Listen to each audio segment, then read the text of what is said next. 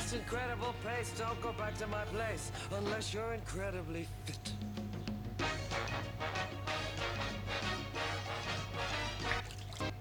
Hello and welcome to the Horror Cult Trash Show podcast, the show that discusses all the masterpieces and trash pieces of genre cinema. I'm Gary, And I'm Chris.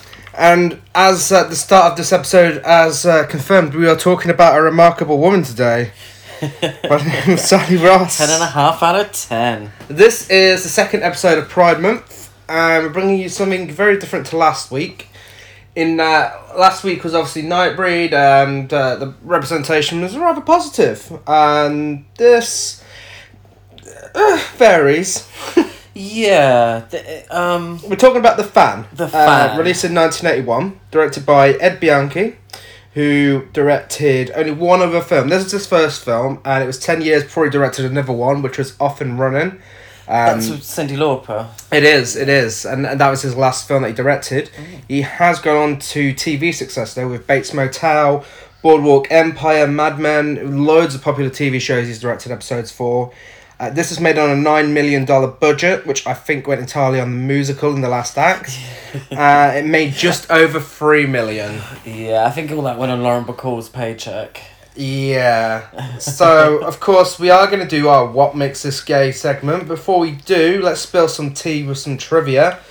Uh, a hypnotist has to be brought in to put Michael Biehn in a trance for his death scene at the Oh. end because he couldn't stop blinking. Oh, okay. oh, wow. Okay. Um, That's dangerous. um, and speaking of Michael Biehn, this is his uh, first major role. He, he obviously went on to success with uh, Terminator and Aliens, lots of other random action sci-fi films after that. He, he ended up being typecast more for Terminator than uh, than this. Because no one watched this. How can you be typecast in a film that no one watched? Uh, there's a scene where he shares an elevator with Maureen Stapleton, and she actually has a fear of elevators, and it got stuck whilst filming, Oh, and she had to crawl out of there. oh, no. the legend that is Maureen Stapleton. Yeah, we have an Oscar winner in this film. Yeah, well, yeah, yeah. I mean, Laura Bacall was given a um, honorary Oscar as well. Yeah. Um, but yeah, a high class cast. Oh, yeah, yeah. James Garner. He's um, I believe he's an Oscar nominee. Very well, well. made as well. Produced by Robert uh, Stigwood, who produced the likes of Grease, Jesus Christ Superstar, and Saturday Night Fever. Yeah, yeah. It, it, it is. It's it's a high class thriller, and there, there were quite a few around at the time. Hmm. Um, I thought of it as opening night, uh, the John Cassavetes film, Mm-hmm. Uh, meets Dressed to Kill. Yeah. Yeah. Yeah, I think so. It's it's a high class thriller. It, it's a slasher film. I would definitely say it's a slasher film. This is film. what I was going to get to next. Originally a psychological thriller only, um, based on uh, Lauren Bacall's character's life, and obviously an obsessive fan. That was pretty much it. It didn't go much further than that. But then the studio, as as of last week's episode, the studio saw some success with other films from around that time, and they wanted it to become a slasher film, more so like Dressed to Kill. Yeah. So Um, they Eyes added more- Mars. It was giving me eyes of Yeah, Laura Mars yeah. as well. Yeah, so they added more violence into it, a few death scenes and whatnot. Um, And which Lauren Bacall hated. Yeah, yeah. She, she absolutely hated where yeah, they she went with she, the film. she has derided the film. yeah, um, James Garner said it was the worst film he's ever starred in. um, the only saving grace was working with Lauren Bacall. Yeah, Uh, Maureen Stapleton. I don't think she's addressed the fan directly, um, but she's one of these actresses. He he's like, well, I went there, I did my job, I cashed the check, all was done. yeah. Um, production had to be delayed because Lauren Bacall had chickenpox. oh, Yeah, it was nominated for a Razzie for the song "Hearts Not Diamonds." very harsh. Very I think very it harsh. so uncalled for. It is one of the greatest songs of all time. Uh, we'll get. We've got a lot to say about the musical sequence. We'll get to that when it comes to it. Um, this was controversial due to stalkings, harassment, shootings, and assassinations from around that time. Yeah, yeah, and and I think to make it into what people saw as a cheapo, it wasn't a cheapo, but a cheapo slasher film, Mm. and it, it's not compared to now. It's not very violent at all. No. Um, but there was backlash in the fact that this stalking was not played out like a straight drama. Mm. Um, it played out like a horror film, and um, they thought they would sort of um, making light of maybe a very serious subject at the time, um, which I could see. I, I could see that. Um, it, it's very over the top, um, very camp. Um, it, it's hard to take the film itself very seriously. Yeah. Um, and if it's during a time where that subject matter was very serious, then I could understand why people were a bit up in arms about it. Yeah, I mean, it was it was based on the novel by Bob Randall, um, which would which was wrote. In, I believe it was released in nineteen seventy eight, published in nineteen seventy eight. Yeah, seventy eight. I believe. So I mean, that would have been in the in the midst of all. Yeah, and, by all accounts, his such. it's a, the novel was written solely in letters. Um, forgive me, I don't know the word for a novel that's written like that. It, it's been used a few times, um, but it's the the novel itself was more of a psychological thriller, um, with these letters being sent to um, Sally Ross and from Sally Ross slash her secretary, um, becoming more and more as the film went on, uh, as the novel went on. Excuse me. This is touched on in the film, but it, it's different. It's very different to the novel. And uh, Anne Bancroft, Elizabeth Taylor, and Shirley MacLaine were all considered for the role of Sally. Yeah, I think it was meant to be an Elizabeth Taylor film. and It, it didn't. It, it happens a lot with with with films. Um, in general, really, is that a star becomes attached to it and it just never happens, um, and then a few years down the line, um, someone else takes the role and it's a completely different film altogether. Yeah. So, into our new Pride Month segment, what makes this gay? Well, I mean, for starters, it, Michael Biehn in this film is a stan, uh, as modern kids call it. He he Yeah. is he is a stan. Yes. He starts off just admiring her, like many of us gays do, with you know the likes of. Uh, for a more mainstream audience, Lady Gaga, Ariana Grande, you know, I mean, for us, like Sigourney Weaver, Jamie Lee Curtis. Yeah. You know, he, he starts off as that. Um, there is an infamous gay bar scene um, that, that pretty much the only scene that people know this film for, um, which is problematic. There's the fact that he actually only Douglas Michael Biehn's character only starts killing people after he comes out of the closet, quite literally Yeah. it, it can Yeah. be seen as as as usual with a lot of horror films in the eighties and seventies and sixties. The gay character's the killer. That's something we see very often. Yeah. But at the same time, there's a lot here for the gays. You know, there's obviously big, fancy, sparkly costume musicals that were absolutely giving me life. Um, it's over the top camp. It's, it's it's it's like it's targeted for a gay audience, so that's the positive for it. There's a lot to be enjoyed here, but it's just the representation is very questionable. So Yeah. what's your take on it? Um, well, we f- throughout history, um, gay men in particular have always um, had an affinity towards these big female stars. Yeah. And um, you know Bette Davis, Lauren Bacall herself. You know, they they're kind of not being religious yourself. These are the kind of people that we worship. Mm. You you know, and um, that that's not to stereotype everyone's. Not everybody's the same, but it seems throughout Yeah. sort of LGBT history that these are the stars that we look towards. Mm. These strong female uh, actresses and singers. And more often than not, they're allies and they support Yeah. gay rights. Yeah, you know. well, you look they- at Judy Garland. Yeah, they become gay friend of. Dorothy. You know, that's Mm. what people were called back in the day. A friend of Dorothy. Um, I, it's a difficult one because it is, it's weird because you can't, we can't sit here and say that Douglas was a gay character. In the sense of he his letters to Sally Ross become more and more um, sexual as the film goes on. But then what you could look at that is that it's kind of like him trying to get more attention. Like I mean, you could look at the letters as him finding trying to find a way of acceptance by somebody that he looks up to, and then he breaks as as he doesn't because he brings in the sexual side of things once he doesn't get a response. Yeah, I think how it's been read and sort of how I would be inclined to read the film is that Douglas is somebody who is gay Mm. but doesn't want to be. Yeah. He hates himself for his homosexuality. He's pushed everybody in his life away. Um, he has this great love for Sally Ross, these the screen and Mhm. stage actress. Um, he's a stan, a, a huge fan, and he's in his mind trying to make that fandom into something sexual Mm. to repress his true sexuality, Yeah. um, which is really problematic Oh yeah. because this re- repressed sexuality leads to him becoming a psycho killer. Yeah. Um, uh, it's the same. It, it's very similar, I believe, to Dressed to Kill. Dressed to Kill. Yeah. Where whenever this is a spoiler for Dressed to Kill, um, but whenever the Michael Caine character Mm. was sexually aroused, Yeah.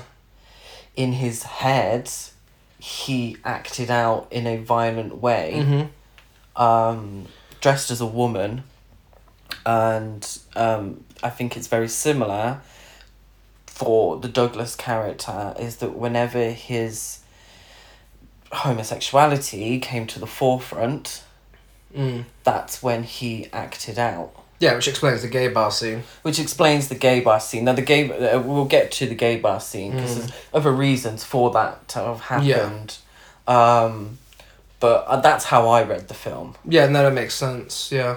That he's repressed and so repressed that he ends up acting out in a violent way, which is a real problematic Oh yeah. way to depict. Yeah, I mean, it makes it frustrating for the rest of the film because the rest of the film, uh, you know, as I said, it is a really camp enjoyable film. You Uh, know. do you think it's a camp film that didn't know it was being camp? Mm.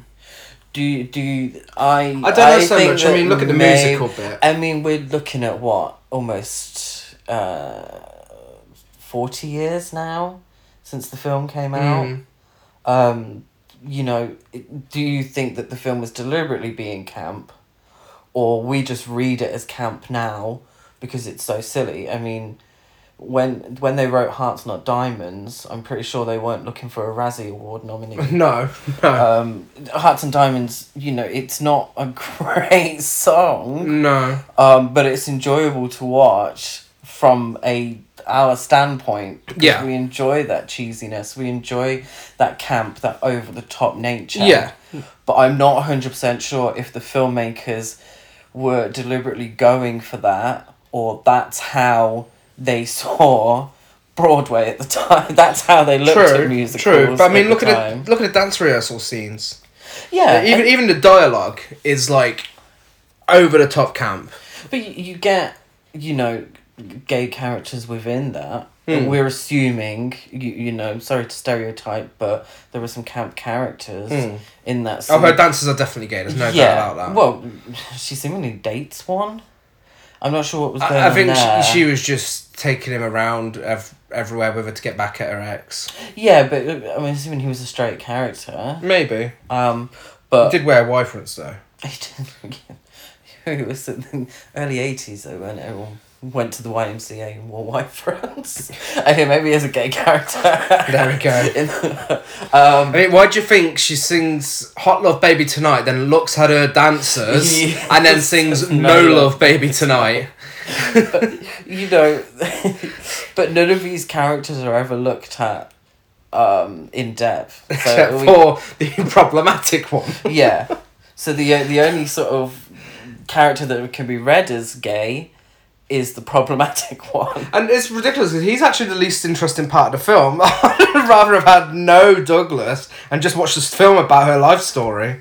Which is what Lauren Bacall wanted Yeah. you to do. So it is. It, it's it's a weird film in the sense of yes, it is a slasher film. There are scenes where people are murdered or cut up on the subway, um, but then it's sort of interjected with this story of Sally Ross, who's an aging actress, doesn't like the fact that she's aging, um, who's got an ex husband that's still in her life, still a friend, but she thinks that maybe the divorce was a mistake. Mm. That's your story. Yeah. And and for me, that's more in tune with um, opening night, Mm. um, which is a wonderful John Cassavetes film. Uh, I would recommend that film Yeah. to anyone. Uh, wonderful. Um, I mean, it doesn't have a never say never musical sequence. no, it but- doesn't. No, but because you have this story of Sally Ross, um, with these forced sort of thriller notes. Yeah. I I thoroughly enjoyed it. I like both. Yeah. Stick them together. It- does it work? Does it not work? I don't care. I'm entertained Yeah. for you know an hour and a half. Um, but that's me. Clearly, an audience in nineteen eighty one was not entertained. No. Um, so, getting into the plot of the film, uh, as we've explained, Douglas, a record salesman who works in a record store that only plays songs by Coventry bands, weirdly enough, uh, is an obsessive fan of actress Sally Ross. When his letters are rejected, he strikes out at her and her loved ones. And we start the film with a very dramatic soundtrack and a picture of Lauren Bacall slaying, and then a title card. The soundtrack is pure, just Brian De Palma, even Jaws. Well, it- know, it's Pino Donaggio. Um, forgive me if I pronounced that wrong, but Pino Don- uh, Donaggio worked a lot with Brian De Palma. Yeah. he did that wonderful score for Carrie. Uh, the score can to tell. yeah, the score to this film is one of the best aspects. I, I think it's criminal that he's never won an Oscar. Mm. Um, I, I really do because I think all his scores are wonderful. Yeah. Yeah, and it, it's definitely one of the It, highlights it, of this it is film. it is very Hitchcock, obviously De Palma, Mm-hmm. Spielberg. It's it's it's just really big scale. Yeah. Um, Douglas is Sally Ross's biggest fan, and he wants nothing from her. He only the only thing that matters to him is her happiness. Yeah, so we start with him at the typewriter. We see him at the typewriter a Yeah, we get his film. narration. and and that's your reference to the novel. Um, and he, he says, "Oh, I despise those pathetic people Mm. that intrude upon your privacy." He'll stay awake until any hour in the morning to watch her films. Yeah, He's brought a gorgeous new frame for a new picture of her, yeah, which is singing next to uh, the president playing the piano, I believe. mm-hmm. Uh, yeah, he hates people invading her privacy.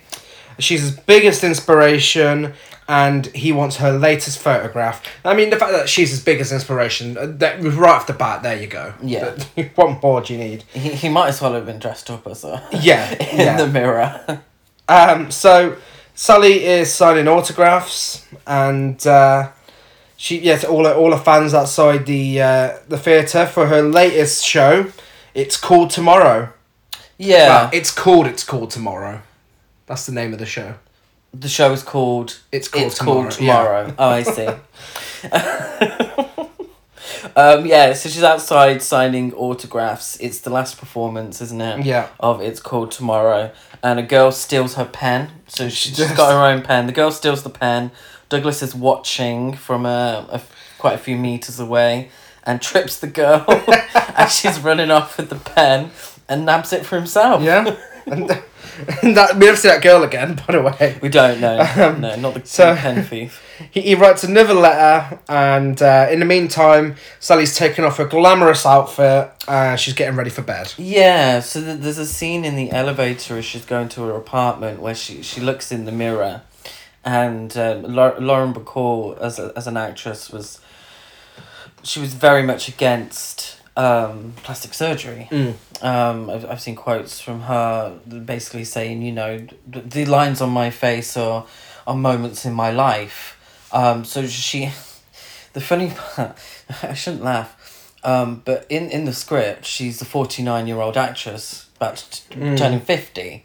Uh, in real life, Lauren Bacall, excuse me, was already 57 Yeah. and she does look close to 57 let's be honest in the film uh, but she looks at herself in the mirror in the elevator and she you know you can see because she's a wonderful actress lauren bacall. Just a look and you know is she too old for this shit? Basically. Yeah. basically she's asking herself in the mirror is she too old for this shit? Is she past her prime? Should she be doing this? We find out that she's gone from this play. She's about to do a musical. Mhm. Musicals are obviously very um, dance orientated and singing. You know, is she capable of doing this?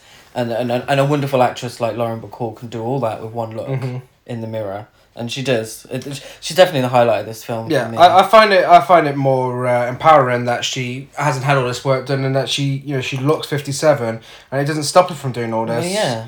She wears these glamorous outfits. She does all the singing and dancing in this film is her. Oh That's- sh- yeah, yeah, yeah, and she- she looks great. That wasn't me going it, you know, um, but th- that's about a ten year difference. yeah. I'm I'm pretty sure, I'm pretty sure I can get away with uh, telling people I was twenty one. So uh, so yeah, she goes to her apartment. She's getting ready for bed, and she. Uh, I mean, we still get the narration from Douglas. He understands she's busy, but he's not happy about a note he got from her secretary. That bitch. So Sally calls up her ex husband Jake and has a conversation with his answering machine. yeah, so he's he's not there. Again, you get this sense that Sally misses Jake, um, missing the life that they had together. Um, it, this intricate scene of these two very lonely people. Mm-hmm. um, Douglas, who is in a very small apartment, and Sally, who's in this big glamorous apartment, and she's glamorously dressed for bed, and she's pining over her ex husband. Y- you know, two very lonely people interjected together Yeah. in this scene. The next day, uh, Belle, who's the secretary, played by Maureen Stapleton, she uh, sends a new photo to Douglas and apologises that um, he already had the previous one. Her and the uh, housekeeper, they sing happy birthday to Sally and they can't decide if she's 45, 47 or 49. so this is back in the day where actresses could get away with lying about their age. yeah. Um, unfortunately, with the internet, that would never happen now. No, no. I don't think anyone could get away with lying Since, about their age. since Anastasia exposed lying about your age as a thing, you just can't get away with it anymore. so Jake wants to have lunch with her. Yeah. And uh, Douglas thinks Bao needs a good talking to because she called him one of Sally's fan club. But he's way more than that. He's one of a stan club. So yeah, so, so Belle is um, uh, Sally's secretary. Uh, Belle is played by Maureen Stapleton, uh, who actually won her Oscar the same year that she starred in this film. I suppose it wasn't for this. Oh, not for this film, no. um, but yeah, so it, it all begins with a back and forth between Douglas and Belle. And she's fuming. She's like, who the hell does he think he is? Because obviously, Sally Ross was a big star. You know, she was a big Hollywood star before she went to the stage. She's got she hasn't got time to read all her posts, all her fan letters. So, uh, yeah, Sally meets with Jake and uh, explains that she has a choreographed dance routine in her new musical in bed. And she can't decide if she wants pajamas or nightgown. And she asks him, How's Little Red Riding Hood? And then starts uh, throwing shade at his new girlfriend. Yeah, so she's she's feeling a bit down about. So she's got this perfor- performance in bed on the stage show, and as we see later, it's with um, a few topless dancers. yes. Some very, very. Uh, camp, Camp. but, but young and you Muscly, oiled muscly, oiled up dancers. And she's essentially, you know, asking herself, "Is this all too ridiculous? Am I? Will I be a laughing stock? yeah. Um, if I have to do a performance in bed at my age in a nightgown, you know, Spoiler alert, it's not a laughing stock. it's, not a laughing stock." Um, yeah, Jake says he wants to marry his new girlfriend, and uh, she says, "Quick, let's find something funny."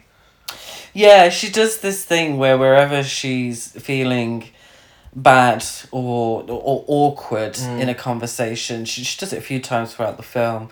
Um, she says, "Oh, let's find something funny." She never does actually. There, she never does find a joke to crack. Uh, yeah, and, and after after this scene, that that pretty much ends there. We get Doug going to work in his record store where they're playing "Do the Dog" by the Specials, a band from uh, where we live. Yeah, and he's his his colleague, um, a, a young Dana Delany. Um, I'm not sure what she was in. I think she was in China Beach, the TV series. Uh, but she's quite a well known actress now. Um, she's a, a small part, and I th- did you feel like the the, the girl was flirting with She Douglas? was trying to get a bit of Douglas dick, but he was not having so it. So what Douglas Douglas tried to tell her off for being late to work, Mm. um, and she explains that she had permission to, to be late. She was getting tickets for you know an, an a band playing a new up and coming band, and he's not interested at all. and He's not interested in her or what she's saying. Um, so I read this as she was flirting Mm. and he was ignoring her. Yeah. Um, probably due to his sexuality. Yeah, he, he- later on he says he says um, you know some people are interested in people like that, but not me. So Yeah, and also the, the lack of interest in modern music yeah, because all he cares about is Sally Ross. yeah. So he throws a box of records on the floor, um, and makes her pick it up. Essentially, Well, no, she just looks at her. Yeah, Too. yeah. It's a weird, it's a strange scene. I'm not, I'm, I'm not sure why it was. In the No, I think it's it's to make it clear that he's gay. Yeah, maybe. So after this, uh, Sally and Belle are having a conversation, and Sally asks, "What are you doing tonight?" And Belle says, "I'm doing laundry, steamed vegetables, and the Late Show. One of your old movies is on. Maybe I'll watch that, and it'll send me to sleep." Uh, one thing I do like about this film is that a lot of the dialogue is, is quite old school. In the, in the sense of like a read like that, But at the same time, it's You like something you'd hear in Mean Girls. It's yeah, it's really to, to a certain degree, but uh, it, it's a cut-in remark. But I, I thought it was very old school, or the very old Hollywood sort of um, remark. It, um, yeah, like like a posh. It's like a posh read. there's a lot. Yeah, there's a lot Yeah. of reading. Um, it, it's not like you know goes like a donkey dick. It's you know a posh read. Uh, Douglas is making dinner for two. His sister's very worried about him. She comes round, tells him her and her parents are really worried about him. And uh, he tells her right now he's having dinner with a very famous actress, star of stage and screen. And uh, yeah, basically shuts the door in his sister's face. Yeah, yeah. So I, I, I think the character of Douglas is very Travis Bickle Mm. uh, from Taxi Driver. Um, and that's very much later on in the film as it goes. Um, Yeah.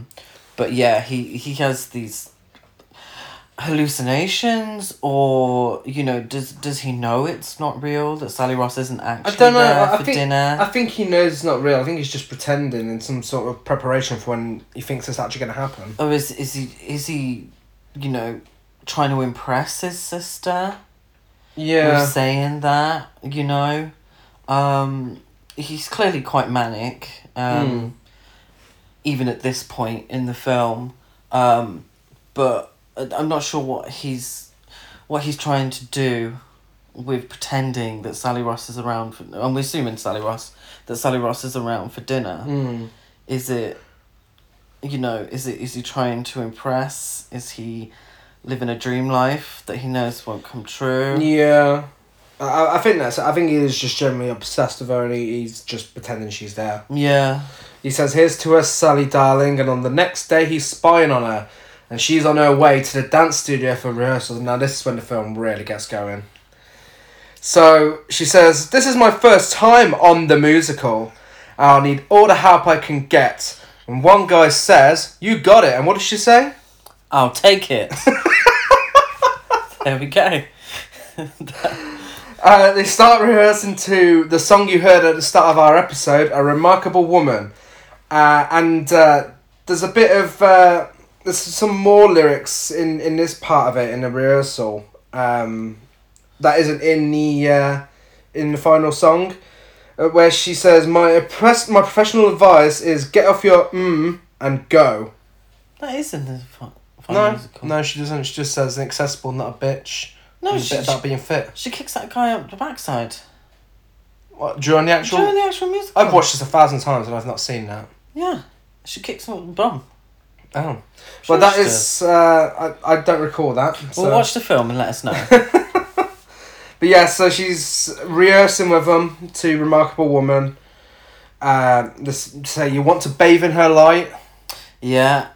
Yeah, they're doing this great dance routine. Oh, this will come up many times throughout this podcast, but there is no indication as to what the plot of the musical is. Yeah, the Attack of the Queer Wolf podcast covered it, and they couldn't quite figure it out either. Um, I'm not quite sure myself. Uh, We'll discuss it when we get to it and see if we can figure it out. Um, Douglas has taken a shower and he's writing more about Belle, and uh, he thinks that uh, he and Sally will become lovers one day. So this is when he starts going into the more sexual side of things. Yeah, so he says, We'll be lovers very soon, my darling, and I have all the necessary equipment to make you very happy. um, yeah. so, is this. Is this him trying to pretend? Is this another pretense? Yeah. Pretending that he is um, sexually interested in Sally Ross? Yeah, because I mean, we've seen the way he reacted to the woman in the uh, record store for flirting with him. I, I, I genuinely think this is him just trying to get her attention.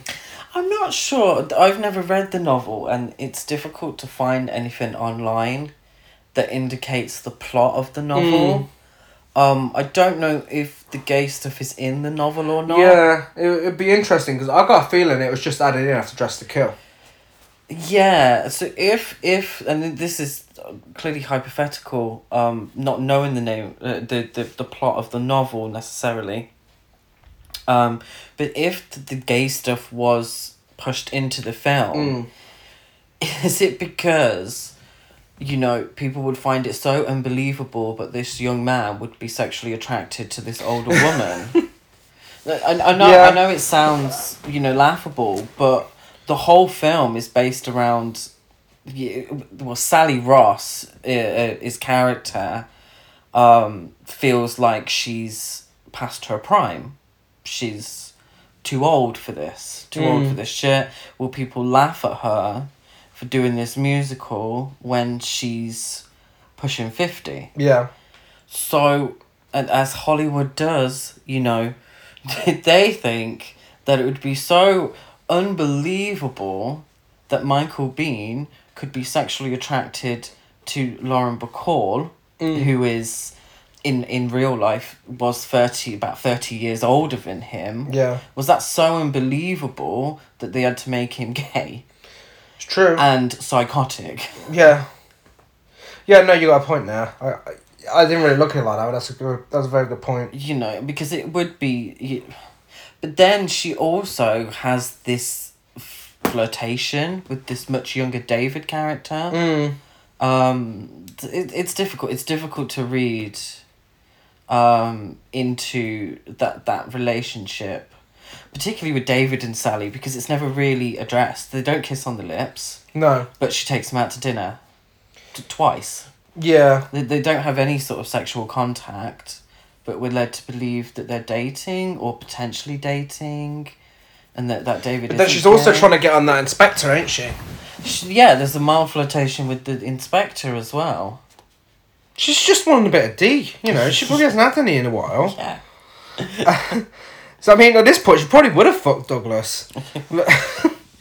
so um, Belle tells Sally about the letters she's been getting. Um, Sally isn't really interested. She just kind of pushes it to the side, uh, whilst Douglas is practicing confronting his boss about uh, about his colleague who flirted with him. so this is pure travis bickle this this scene Yeah, um so he's in the mirror he's practicing a conversation with his boss he thinks her brains are all in her tits. Yeah, so he's quite um well rude about her. Yeah. Is- isn't so clearly he's not sexually attracted to her whatsoever, despite her trying to flirt with him earlier Yeah. in the film.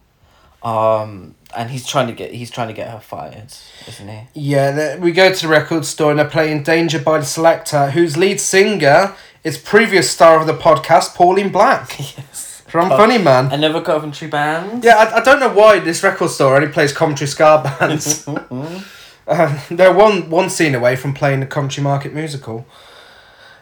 And if you don't know what it is, just YouTube it. um, thank us later. So Douglas quits and he claims that everybody applauded him when he spoke to that pig and told him about himself. Yeah. Uh, Belle writes an aggressive letter to him, basically telling him to fuck off and stop bothering him. And he is not happy with that, so he throws it in the bin. Yeah, so he she gives it to him straight. She's had enough Yeah. now. Um the letters are creepy now. They're too weird, and she's like, "Fuck off and leave us alone." Yeah. Yeah. Doug goes and sits on a bench and is and one of the most beautiful shots in this film. Which, we- uh, speaking of Attack of the Wolf, one of their um, podcast members actually said this is one of his favorite shots in the film. Um, it is Incredibly out of place. very out of place, very very out of place. I mean, it's a well made film, but this is like really really pretentious. Like, it is, uh, you know. Just really, really, really good. I'm assuming that um, the, the idea was to show um, Douglas's isolation. And Yeah. the shot itself is him sat on a park bench. From above. So it's a bird's eye view of him sat on a park bench, completely surrounded by other empty park benches. Yeah. Um, so it's very um, artistic. Um, it must have cost a little bit to, to get the camera up that high. You know, it must have been a, a fairly expensive shot. Um, but in a film like this, it's completely out of place. Yeah. because this isn't an artistic film. He's having a cry. He's, Um, having, a, he's having a cry. He's uh, and you get his narration where he's writing another letter, and he's concerned about Belle, and he thinks she has lesbian tendencies. Yes. yeah. He thinks she should be sacked. So maybe this is a little indication to his self hatred Mm. because of his sexuality. If if he's um, accusing Belle of being a lesbian Mm. because she cares for Sally Yeah, as well, um, and using homosexuality as you know a, a slight insult or or something Mhm. um, wrong with Belle. Um, she's so gay that she's obsessed with Sally yeah, and she won't let Douglas anywhere near her. yeah. When realistically, that's Douglas. yeah, so Douglas is probably is the gay character, but he's so self hating yeah, that um, he uses that as uh, almost an attack on Belle. Mm, yeah. So he uh, he he goes to the dance studio the next day, gets in the elevator. Uh, Belle gets in as well. That's the scene where she got stuck in there. Uh, and he delivers a letter to uh, Jack from American Werewolf in London. Yeah. for some reason has a really really small cameo. Yeah, this, this is thi- this was before. Um, Same year. Same, Same year. year. So yeah, so Griffin Dunne has a very small role in this. He just gets Just give- accepts a letter. He just accepts a letter. Um, so he gives that to Belle, and says, "This is for your boss," Yeah. meaning Sally Ross. And Douglas sees this, and now he knows what Belle looks like, Yeah. who Belle is, um, rather than just through the letters when he didn't know who Uh, the hell she was. Yeah, and, and this is when Sally and Belle have an actual conversation about these letters, and Sally's absolutely fuming that Belle is upsetting all of her fans. Yeah, so Sally actually um, scolds Belle, So I could have got some dick there, Belle. Why are you pushing him away? but sort of for the way that she's replied, e- even though Belle is essentially looking out for Sally's best interests, Sally thinks he's harmless. This Yeah. guy's harmless. He's a bit he's a bit much, but they've dealt with a bit much in the past. For example, a guy that kept trying to get into a car. Mm. you know stuff like that and um yeah so it ends in an argument but they, they make up quite Yeah, and, and she, she tells her just just ignore his letters from now on. yeah she, she literally says just ignore him from now on he's harmless Yeah. um us as the audience are like no he's not if he was we wouldn't be sat here watching this film And this is when David from the dance studio arrives to pick up Sally, and they're going to Joan Collins's party, and she is dressed in an amazing sparkly dress.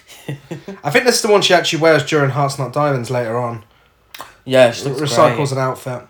And they're going to Joan Collins' party, and Belle is going to do a bit of late night shopping, but she shouldn't do it drunk, so she doesn't. Uh, she doesn't have a drink. drink Um, she goes to the subway. She goes underground um, to get a train to do her shopping, and uh, she goes to a store that's selling baked goods and some donuts. And when asked, did she want, uh, could, did she need any help? She said, no, and walks away. I don't know why it's important we mention that, but it's just an amusing scene. yeah It, it's very reminiscent of Britney Spears going to get a fortune told and uh, saying no thanks. I choose my own destiny. there we go it's the only reason we fucking remember this scene Yeah, if, if again, just of her YouTube. eyeing it. up the donuts. Um, so she's followed by Doug while she's in the ground, and uh, she's running away from him. Uh, well, not she's walking fast. I think she senses someone's behind her, and then he slashes her face with a razor. Yeah, so, so he uses her name as Miss Goldman, and she turns and he slashes her. Is it twice across the face? Yeah, it's, it's very dressed to kill. Yeah, and her yeah yeah it's with a straight razor. Yeah. you know the same way that Angie Dickinson was killed, um, in Dressed to Kill, um, and he has her blood on his face, hmm uh, but he doesn't kill her. She's not dead. No. Just slashed across the face. Yeah. Uh, so she's in hospital. Sally and Jake go and visit her, and uh, the next day, Belle tells Sally to remember to pay all the bills. Oh my god, poor Maureen Stapleton. They made her look like shit. Abs, she looks awful. She's got, yeah, she's got a couple of slashes across the face, but like three quarters of her poor Maureen Stapleton's face is bandaged up. She's got hair poking out over here, there, and everywhere. You can only see one of her fucking eyes. She looks awful, poor cow. She does. She really does. Even the scene where she's getting slashed is really not flattering at all. uh, so she definitely got the rough end of things. Um, Sally reads Doug's letter, uh, admit, admitting that he attacked Belle, and uh, he said he wants to keep their relationship a secret. So she speaks to the police. They send an inspector in, who has a killer moustache. Shall we add? It's been a while since we've had one of those on here. um, and uh, he tells he, he goes to the next he goes the next day to the hospital to see Belle, and uh, he tells her about the letter admitting that it was Douglas that did it, and he keeps trying to trick her into giving him Douglas's name. But she doesn't know. She doesn't so, know. So as the letters first began, he used his full name, Yeah, and then as the letters went on and they became creepier and creepier, he would just use Douglas. Mm. So she can't remember his surname; just knows that his name is Douglas. yeah. He uses a really strange method. Like it's like, okay, what if I just ask you like this? And she's like, no, I can't remember. It's like, No, okay, that's fine. What's his surname? Douglas what? And she's like, oh no, no, still nothing. I think he does that thing that I do whenever I can't remember a name, where you go through the alphabet. Yeah. So I don't know if anyone else does that. Do you do that? Um, no, not Mm. particularly. It works. It works. If you can't remember the name of something, go through the alphabet, and something in the back of your mind should s- spark some recollection when you get to the letter that it begins with. Cool. So thanks for that. Um, next day, there's rehearsals for Hearts Not Diamonds this time, and uh, Doug watches Sally leave, and he sees her with uh, with David. Yeah. So he gives. Uh, David gives Sally a, a peck on the cheek, Mm. doesn't he? Um. So I, I, I don't. I don't know what the relationship between them is meant to be. I mean, it might just be a gay best friend. Might be, which, you know, Douglas's, um, He wants that role. and well, yeah, really, he could be envious of Yeah. David, and it, eventually, um, um, after this peck on the cheek, um, David goes to the YMCA pool He for a swim in his Y-fronts. wi- in his Y-fronts. Douglas follows him, and follows him into the pool. Yeah. Now, me, me and Gary didn't know if Douglas was wearing his underwear in the pool I still think it was his underwear. or he was wearing shorts. Uh, I don't know why quite he'd wear. s- on her. I don't know why he'd wear swimming trunks. Did he know that David was going to go to the pool? Anyway, so they end up in the pool together. David's swimming. Douglas takes his um, razor out of his shorts Underwater. underwater, swims underneath David, and slashes him across the front as they're swimming. Yeah. Nobody else saw this. No. It's the packed pool in the YMCA. Nobody else saw this. Nobody else saw D- D- Douglas leave the pool. Um, none of And, this. no. And, and We're just left with David screaming out in agony. and a very small moment where uh, we just get a detective saying that that uh, David's still alive, basically. Yeah, so we don't just see a throwaway line, just so you know he's still alive. So we don't see David again. He wasn't a big part of the No. film. Um, But he didn't die. but he didn't die. No, no, he hasn't quite gone to killing. Doug writes another letter about it, and he's said he's getting impatient now, and Sally has uh, Sally has to reply to him soon. She now has twenty four hour protection by the police. Uh, Inspector Raphael, we find out that's his name now. He and Sally have coffee together, and uh, Sally says he's after me now, isn't he? Well, I mean, Sally was after you at the start of the film. That's the whole plot. um, and she said, "Am I safe, Inspector?" And he goes, "Who knows." Reassuring, very reassuring. They have stage rehearsal, and the director is getting absolutely fuming with arsey, Sally he? not going across the stage in time. Yeah, but then the lighting guy isn't going across the stage. Mm. So she's meant to be in the spotlight. Well, she can only go as quickly as the spotlight goes. It's true. So she storms off. She's had enough of him, and uh, Jake comes backstage, and she pretty much reads him to filth, really, and tells him to get out. Yeah, she she kind of what she's getting at is that she's been so dependent on Jake and so dependent on other people, um, in- including Belle. Mhm. You know, Belle did a lot for her. Um, she's been so dependent on other people for so long. Now she wants to be independent. Yeah. Um, and yeah, so she she's feeling, she's feeling lonely, but maybe it's about time she felt lonely, so she can stand up for herself and do things for herself. So she solves this in the next scene by having dinner with the inspector Yeah, with Raphael.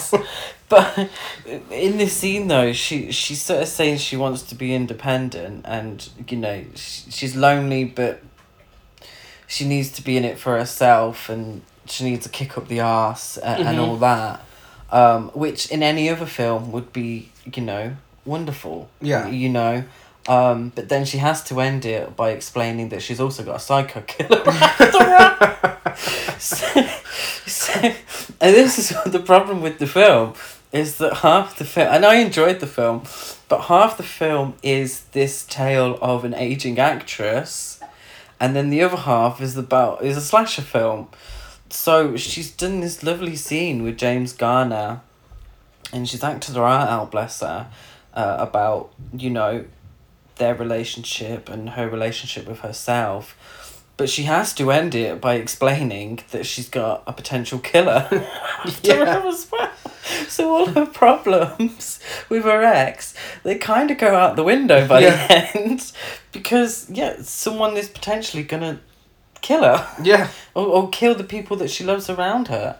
It's never explained. I mean, James Garner's never in danger, is he? He isn't, no. I, I, then Douglas never really sees them two together, no. which is quite convenient. Yeah. Um, but he does go to a house next, so we've got the housekeeper, she's doing a daily job, and uh, Douglas comes out of the closet, like launches out the closet at her and kills her.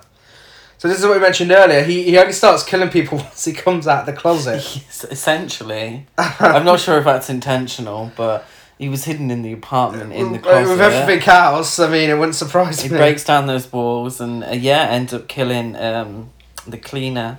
And this one is. Did we get a name for the cleaner? No. She was only in one other scene Yeah. uh, early on in the film. He's absolutely fuming, so he starts slashing at her painting, smashing up her photo frames, uh, turns the place upside down. Sally comes home with a detective, a new detective, uh, who acts like an absolute action hero. She slowly pulls a gun out, slowly pulls a gun out, puts it near her face, and is like, wait here. And so she uh, makes her way through looking for him. And uh, Sally has a new letter from uh, Douglas that reads I'm assuming it's left there. I, I, yeah, it? because we're just getting the narration. and Yeah. He says, Dearest bitch, how would you like to be fucked with a meat cleaver? um, no thanks. so, yeah, this is, he's, he's had it now. He, he- doesn't want to fuck her, he doesn't want to stand her, he just wants to kill her. Um, he wants to fuck her with a meat cleaver. So now he's completely psychotic. Yeah. You know, his repressed homosexuality has come out the closet, Yeah. literally, and um, because he's so repressed, he's Yeah. now a crazy killer who wants to fuck people with meat cleavers. Apparently so. I mean, he doesn't even use a meat cleaver to kill people, so. Uh, No, no, he doesn't. No. Um, he call he actually calls Sally that night, and uh, he says he wants to kiss her, he wants to touch her, and he wants to make love to her. and she just puts the phone down on him. Why was why was the cleaner allowed to be left alone in the apartment? I know, yeah. Obviously, this crazy guy knows the address yeah. because all the letters got sent. Uh huh. Why would she have ever been allowed to be alone there? So they needed an extra kill to make it into a slasher film. This is bad policing. So Sally goes missing the next day, and uh, Douglas is watching a report about it on TV, and he turns the TV off of his toe. Oh, he does, yeah. Some Ew. reason. Yeah, ew. Very Quentin Tarantino. Uh, so Sally is drinking and smoking, living her best life in her beach house, secluded away from everybody. Yeah, so this, again, if this was a normal drama, this would be her getting to grips with her loneliness Mhm. and learning to, you know, enjoy just being her and, Yeah. and herself and not having to rely on anybody else. Because this is the fan, Yeah. this is her learning to be herself and by herself because a man's trying to kill her. yeah. Shall we write to Ed Bianchi and demand the Sally Ross cut? yeah. Where it, Michael Biehn's just completely cut out of the film and it's just her story. Do you know what? If this was just a story of Sally Ross preparing for a musical, Never say never. preparing for Never Say Never. You, I, I mean, it would practically be a remake of um, Opening Night. Yeah. Um, but with a musical, I, I'd watch the shit out of it. Oh, yeah. I, I would be I would be there front row at the cinema waiting. It's not too late. We can get the Sally Ross cut. Um, we'll demand it on Twitter. I'm sure people will join in. Um, so this is when we get the gay bar scene. So there's a guy in there who actually looks like Doug, yeah, like really looks like but him. that's important though. Yeah. To why he does this. So he, he really looks like him. They uh, they're having a little bit of a flirt, and uh, the other guy gives Doug the signal to leave with him. So they uh, they go to the rooftop of where Doug lives, and uh, the guy goes down on Doug, starts giving him a blowjob, and Doug just he has his knife flying around somewhere conveniently and kills him. Yeah. So the, the guy that Douglas kills is, um, doesn't speak. He's just a nameless gay guy Yeah. from a gay bar. Um, obviously, it's gonna take no time for him to give Doug a blowy Yeah. because that isn't that what gay guys are all like. Have you been to Rainbows on a Friday night? But, but yeah, but I- but I mean, but I mean, th- there's no exchanging of words. It's w- an exchange of one look, Mm. and obviously this guy's gonna go with Douglas. Yeah. You know, obviously he's gonna put himself in a position where he can get murdered on Mhm. someone's rooftop. Um, which I don't know. Maybe I'm being a little too. No, it is very careless. It's, there's not a lot of thought gone into it. Um, No. in fact, I think the audience has probably put more thought into it than the director ever did. But I mean, it's uh, it's worth watching for a modern audience for, Yeah. as a warning sign for hookups, I suppose. Yeah, You yeah. hear, you hear in the news plenty of times about people who've gone on Grindr and been murdered. Yeah. Well, yeah, yeah. Um, but I, I think in terms of the film, maybe this is Douglas finally being gay, Yeah, and um, because he's enjoying it yeah. up, up until the point where he kills the guy. Yeah, because Sally Ross is gone. Yeah. She's she's gone now. As far as he's aware, she's missing. So she's out of the picture. but he's trying to lure her back. Yeah, he's trying to lure her Um, back, but up until that point before we know that, you know, we just see him. She's gone out of his life now, and he's given in to his homosexual desires. Yeah, so th- this is him essentially giving in to his homose- homosexuality and but he seems to be enjoying it. Mm. But do you do you think that as a self-hating gay, Yeah. the the reason why he chose to lure someone in sexuality Mm. is so that he uh, sexually excuse me is so that he could punish them by killing them. I know it's a means to an end. Yeah, Because after this, he burns the body yeah, and leaves a note um, pertaining to the fact that the burnt body is Douglas who has committed suicide. yeah. But then at the same time, this is him picking someone who looks like him and then killing this person. So essentially, it is him punishing himself. Yeah. and he pretends it's him that started. Yeah. So I think yeah, But th- but then but people don't know what Douglas looks like. No. But it's a burnt body, so that person could have looked like anything. yeah. You know, if you're setting that yeah. body on fire. So that's why I think it's purposeful that he, he got someone that looks like himself because it could be seen as him self hating again. self hatred. Yeah. yeah. no, absolutely. Um, maybe we're looking way too deeply into this, but I thought it was an interesting Yeah. aspect. Um, that you know he didn't he didn't randomly kill a, homeless man or, No. or you know somebody no one would miss. Uh, Mhm. um, um, um, you know, I'm assuming whoever it was in the gay bar would be missed. That's Yeah. never touched upon on the film in the film. Um, but the fact that he kills somebody whilst um, indulging in, you know, homosexual activities, Mhm. I think that means a lot more. Yeah, I Um, think so. But also, obviously, that's what makes it a little more problematic. Yeah. That, of course, he's a self hating gay. That's why he's psychotic. Yeah. You know? So he leaves a trace to his apartment. The inspector goes there, finds all the pictures of Sally Ross everywhere and the typewriter. Jake goes to the beach house to tell Sally about it that Douglas is apparently dead, and they go on a romantic beach walk. And they reminisce about playing Scrabble and and drinking gin fizzers.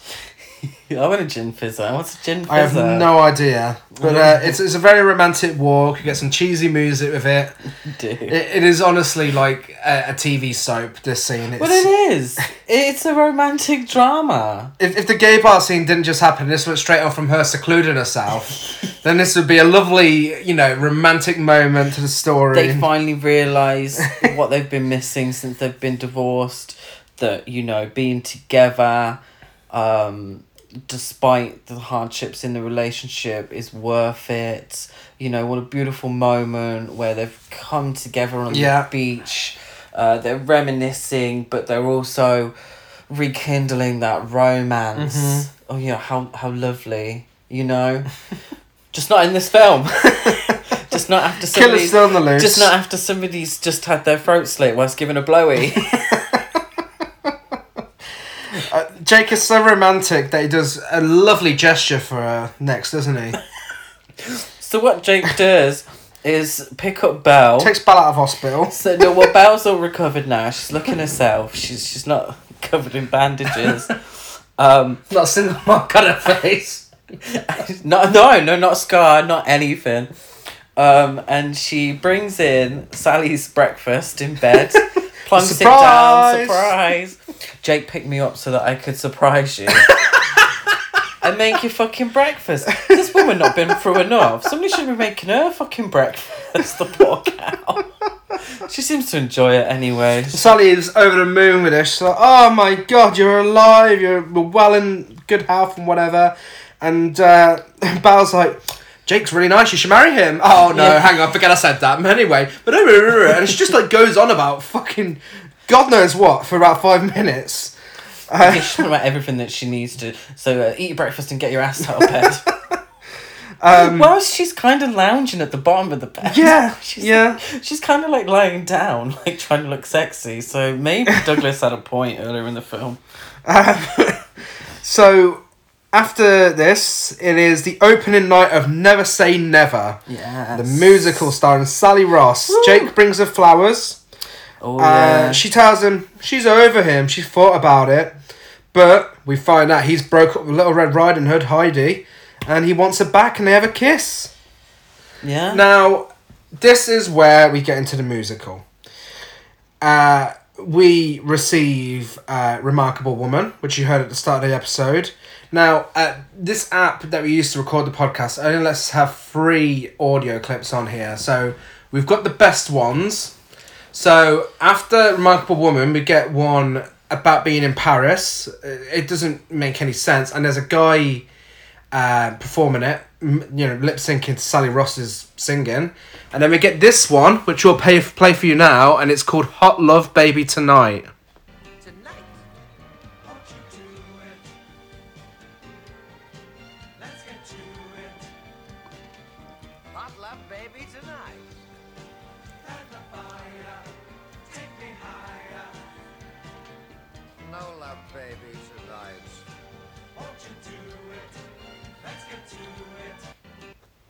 So yeah, so that's uh, Hot Love Baby Tonight, and it ends on uh, this song, the the Razzie nominated Hearts Not Diamonds. Now the whole song goes on for like three minutes, so we've got roughly a minute of it to show you. Um, take from the best part of the song, so we'll play that for you now.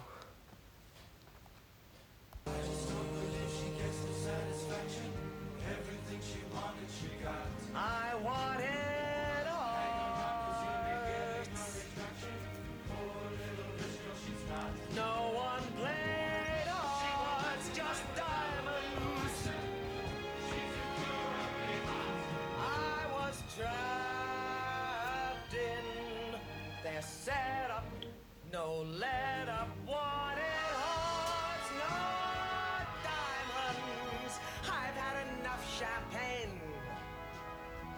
I don't care if I don't fly around the world again. But oh, it's not that easy. I don't know where to start. I've played with diamonds for so long, it's hard to recognize a heart. I'll give you hearts, not diamonds, and all you have to be is quieter than the world tonight. Keep me from the noise and light. Keep your diamonds. Hold on tight to me.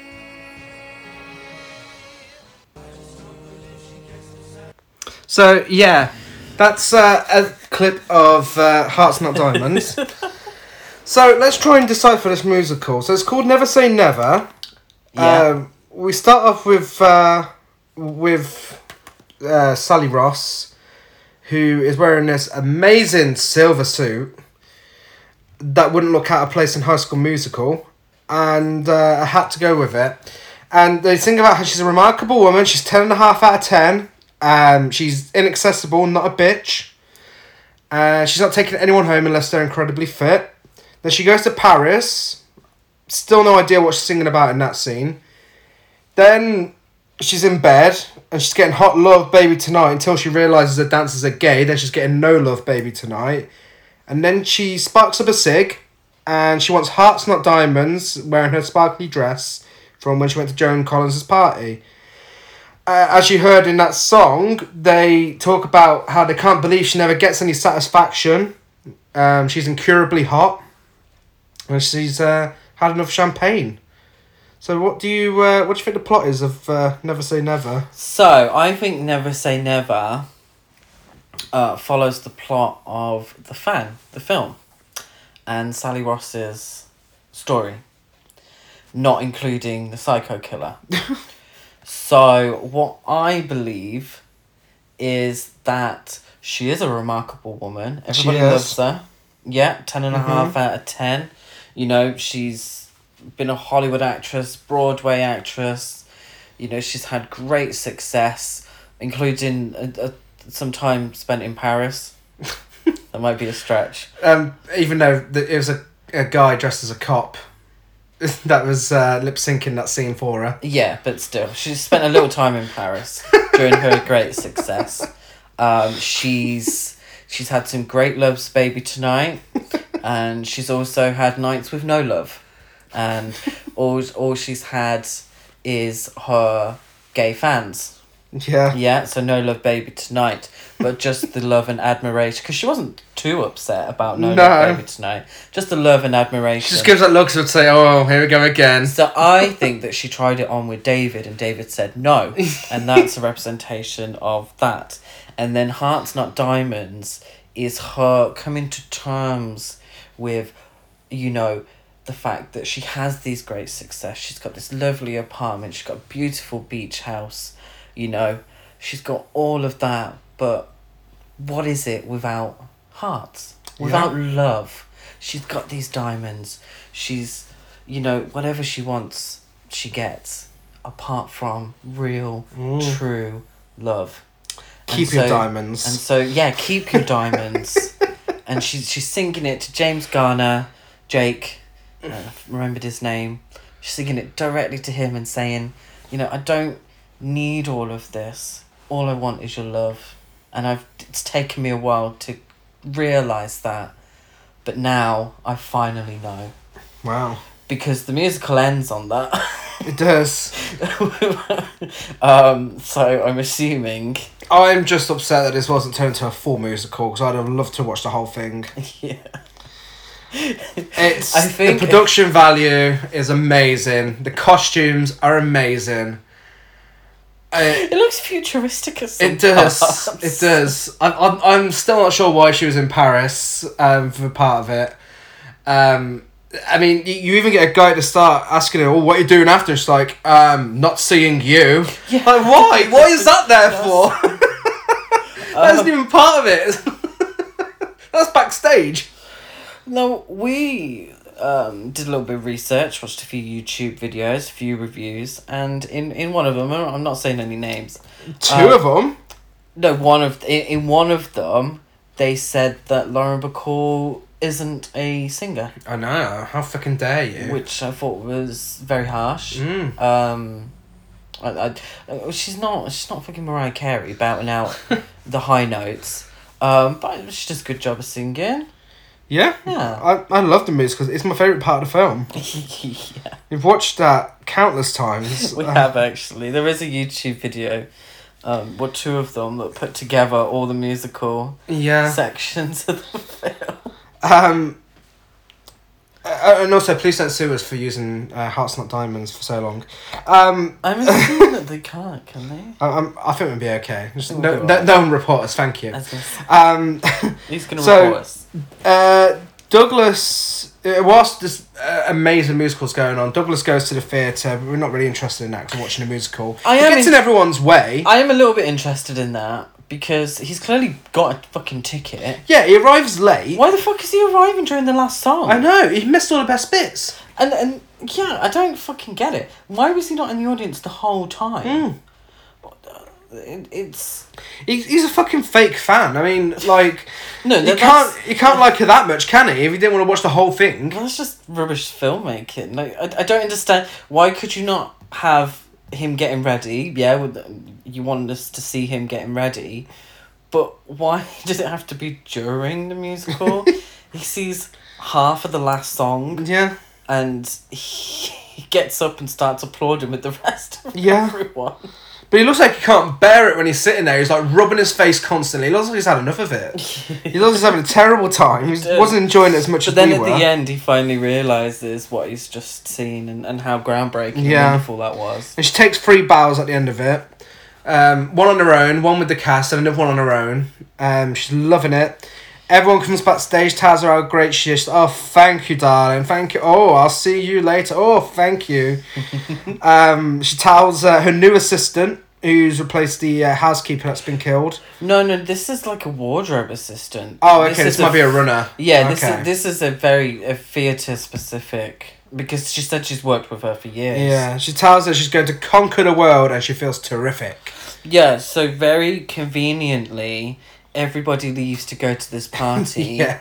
Apart from Sally, this wardrobe assistant, and a guy called Pop, who I'm assuming is the caretaker of the He's theatre. the caretaker, or the the, looks it. slash security. Yeah. So um, so very conveniently, there's only three people left in the whole theatre. yeah. Straight away after the the uh, musical's finished. Sally's getting ready for the after show party, and she's put a lovely gold dress on. She's doing her makeup.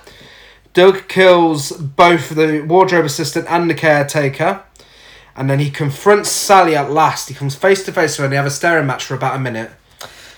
yeah. Um, they start having a chase around the theatre. Sally smacks him in the face with a handbag. So Sally is a wonderful final girl. Yes. Uh, or final lady, should I say? Um, because when she runs past something that could be used as a weapon, she actually picks the fucking thing up and uses it, Yeah. but then drops it. So Well, he starts whipping her, um, and going on about how much he loves her and whatever.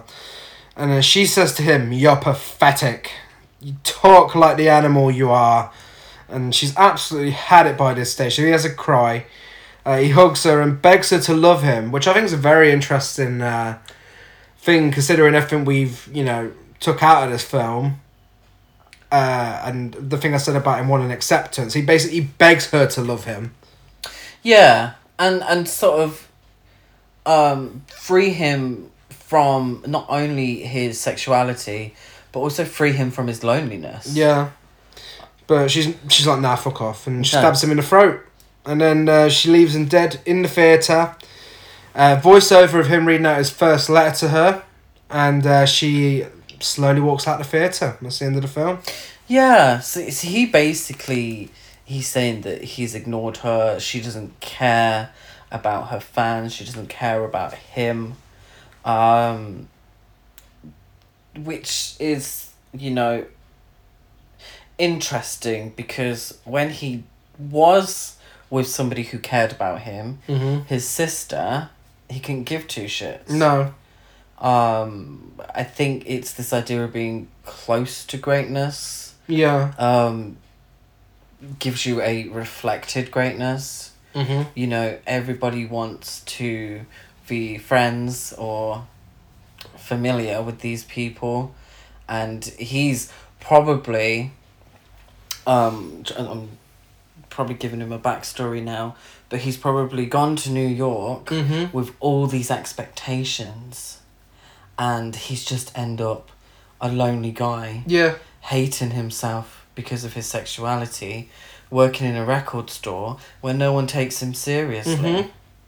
And so that affinity to greatness, and Sally Ross was his um, target, but it, c- it could have been anyone, Yeah. really. Yeah. Um, but Sally Ross was his target, and because he felt that she had, you know, wronged him, had ignored him, that's when he acted out.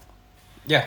That and because of his repressed sexuality, Mm-hmm. um, which is an interesting concept, which I think maybe other films have dealt with better. Yeah, I think so. Um, but I overall I, I enjoyed. Yeah, The I mean, Fan. it, was a great film. it's camp. It's silly. I was entertained for an hour and a half. Even if you don't want to watch the film, just watch the musical on YouTube. Just watch the musical parts. I mean, Lauren Bacall is a wonderful actress. Um, she's got charisma. Maureen Stapleton has a lot of charisma. Mm. Um, you know, nobody does a bad job of acting. They, No. they don't. Even Michael Biehn in his first sort of major role Mm. in film, he he doesn't actually do a bad job. No. Um, yeah, the film's slightly problematic now, looking back at it. Um, I said to you, didn't I? And I must apologise to you. Uh, when you suggested the fan, I, I said, oh, you know, is there much to talk about in terms Mhm. of gay representation? Yeah. And then watching the film, I'm like, you know, again, and really looking at Mhm. it in terms of representation and, you know, um, all that business. It was like, oh wow, this is Yeah. steeped, you know. Um, but yeah, I, I recommend watching it. Yeah, absolutely. It, it, it is one that's worth watching, even if it's just for, you know, a camp enjoyable film. You know, even if you don't look into it like that, it, it is just enjoyable. Yeah, I mean, obviously we do a podcast. We we we talk about these films for an hour, hour and a half. Maybe we go a little more in depth than was ever intended to. Um, but it's it's there. Watch it. Leave your brain at, at the at the window or at the Yeah. door, uh, and just enjoy an hour and a half of, you know, Sally Ross slaying the game. Yeah. Uh, if you've already seen it, then let us know on the socials. Uh, we are, of course, Horror Cult Trash uh, over on Facebook and Instagram, Horror Cult Trash on Twitter.